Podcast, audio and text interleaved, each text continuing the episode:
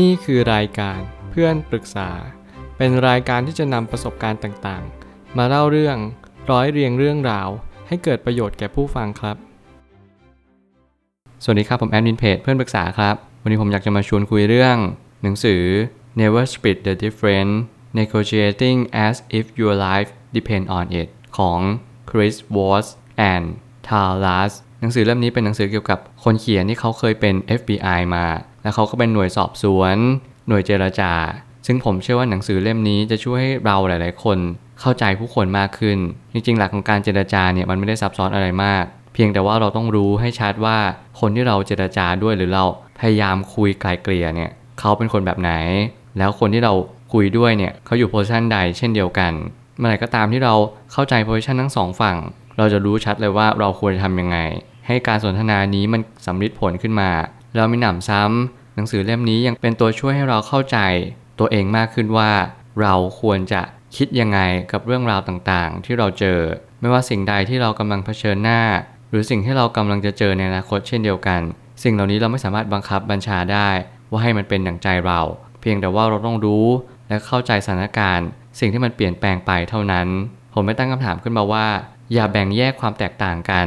จงเรียนรู้ที่จะรวบรวมความแตกต่างนั้น เพราะนั่นคือสิ่งที่จะเป็นคำตอบของคำถามนั่นเอง ผมเชื่อว่าความแตกต่างของการเจรจาเนี่ยมันจะไม่เหมือนการคุยทั่วไป เพราะว่าจุดมุ่งหมายของการเจรจาคือเราต้องการคำตอบจากอีกฝั่งหนึ่ง อย่างเช่นเราสอบสวนคนร้าย เราต้องรู้ว่าอะไรคือสิ่งที่เราต้องการกันแน่ เราต้องการคำตอบ เราต้องการคำสารภาพ สิ่งที่เราต้องการมากที่สุดก็คือความจริง เมื่อไหร่ก็ตามที่เรามุ่งหาความจริง เราต้องรู้ว่าอะไรคือสิ่งที่จริงและไม่จริง เราต้องแยกให้ออก หน้าที่ของการแยกออกคือการสังเกต การดูความแตกต่าง อะไรก็ตามที่ดูผิดแผกจากความเป็นจริง นั่นจะนำมาเป็นข้อมูลที่สำคัญที่สุด ที่ทำให้เราเห็นข้อมูลที่ผิดเพี้ยนไป นั่นคือคลื่นหรือเวฟที่มันค่อนข้างจะไม่เหมือนคลื่นลูกเก่า หรือว่าเว็บอันเก่านั่นเอง เมื่อการเจรจาคือส่วนหนึ่งของการสนทนา นี่คือเหตุผลว่าทำไมผู้คนจึงไม่เข้าใจกันจริง ๆ เพราะต่างคนต่างพูดในสิ่งที่ตัวเองต้องการกันทั้งหมด และสิ่งที่เป็นเงื่อนงำมากที่สุดก็คือ การที่เราพูดในสิ่งที่ตัวเองต้องการ เมื่อไหร่ก็ตามที่เราพูดแต่ในสิ่งที่ตัวเองต้องการ เราจะมองไม่เห็นภาพ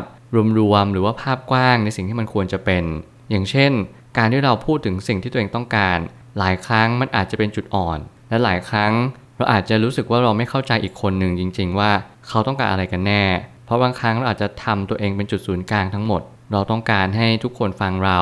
เราจึงไม่ยอมฟังใคร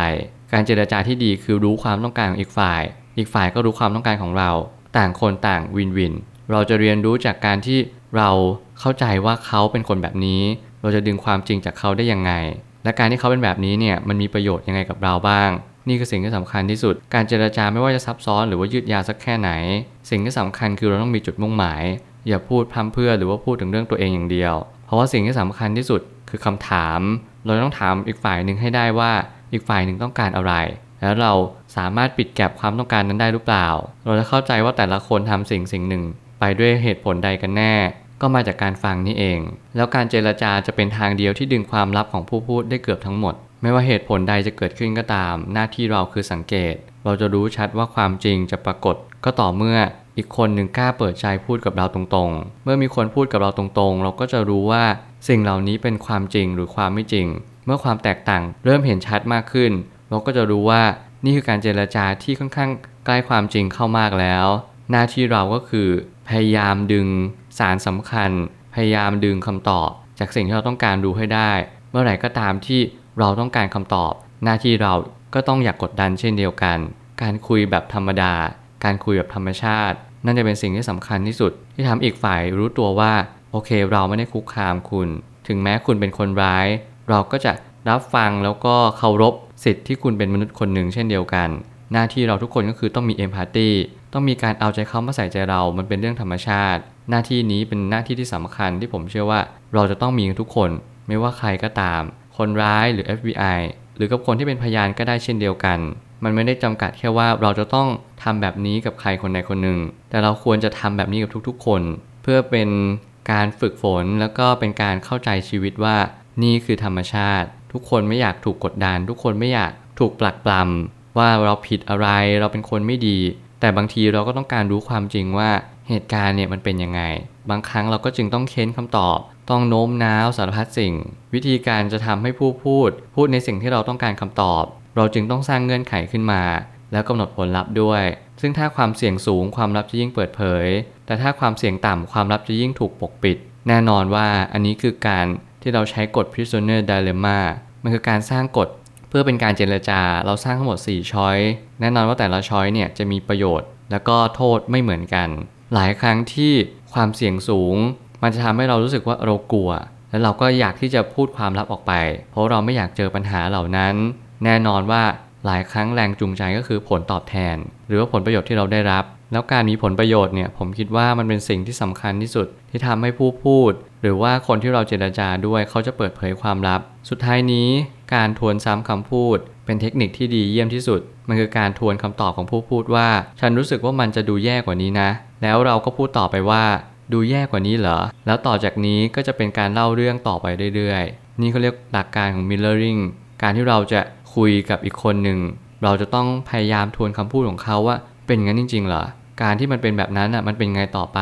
ซึ่งมันจะเป็นการดึงความลับออกมาเรื่อยๆทำให้เราเรียนรู้ว่า นี่คือสิ่งที่เราจะต้องดึงความลับออกมา ส่วนสำคัญไปกว่านั้น ผมเชื่อว่าการเจรจาที่ดีที่สุด คือการที่เราคุยกันไปเรื่อยๆทำเป็นเหมือนธรรมชาติ อย่างสิ่งที่ผมบอกไปตั้งแต่แรกว่า ความเป็นธรรมชาติสำคัญที่สุด สิ่งเหล่านี้จะเป็นตัวชี้ชัดว่า เราจะสามารถสำลิดผลในการเจรจาได้ มันขึ้นอยู่กับที่เราสามารถเข้าใจบุคคลอีกบุคคลหนึ่งได้ แล้วทั้งนี้เราสามารถที่จะใช้ได้กับทุก ๆ บริบท ไม่จำเป็นต้องเป็นการคุยกับคนร้าย หรือว่าต้องเป็น FBI อย่างเดียว ผมเชื่อว่าทุกปัญหาย่อมมีทางออกเสมอ ขอบคุณครับ รวมถึงคุณสามารถแชร์ประสบการณ์ ผ่านทาง Facebook Twitter และ YouTube และอย่าลืมติด Hashtag เพื่อนปรึกษาหรือ f r ร e n d t a l k ด้วยนะครับ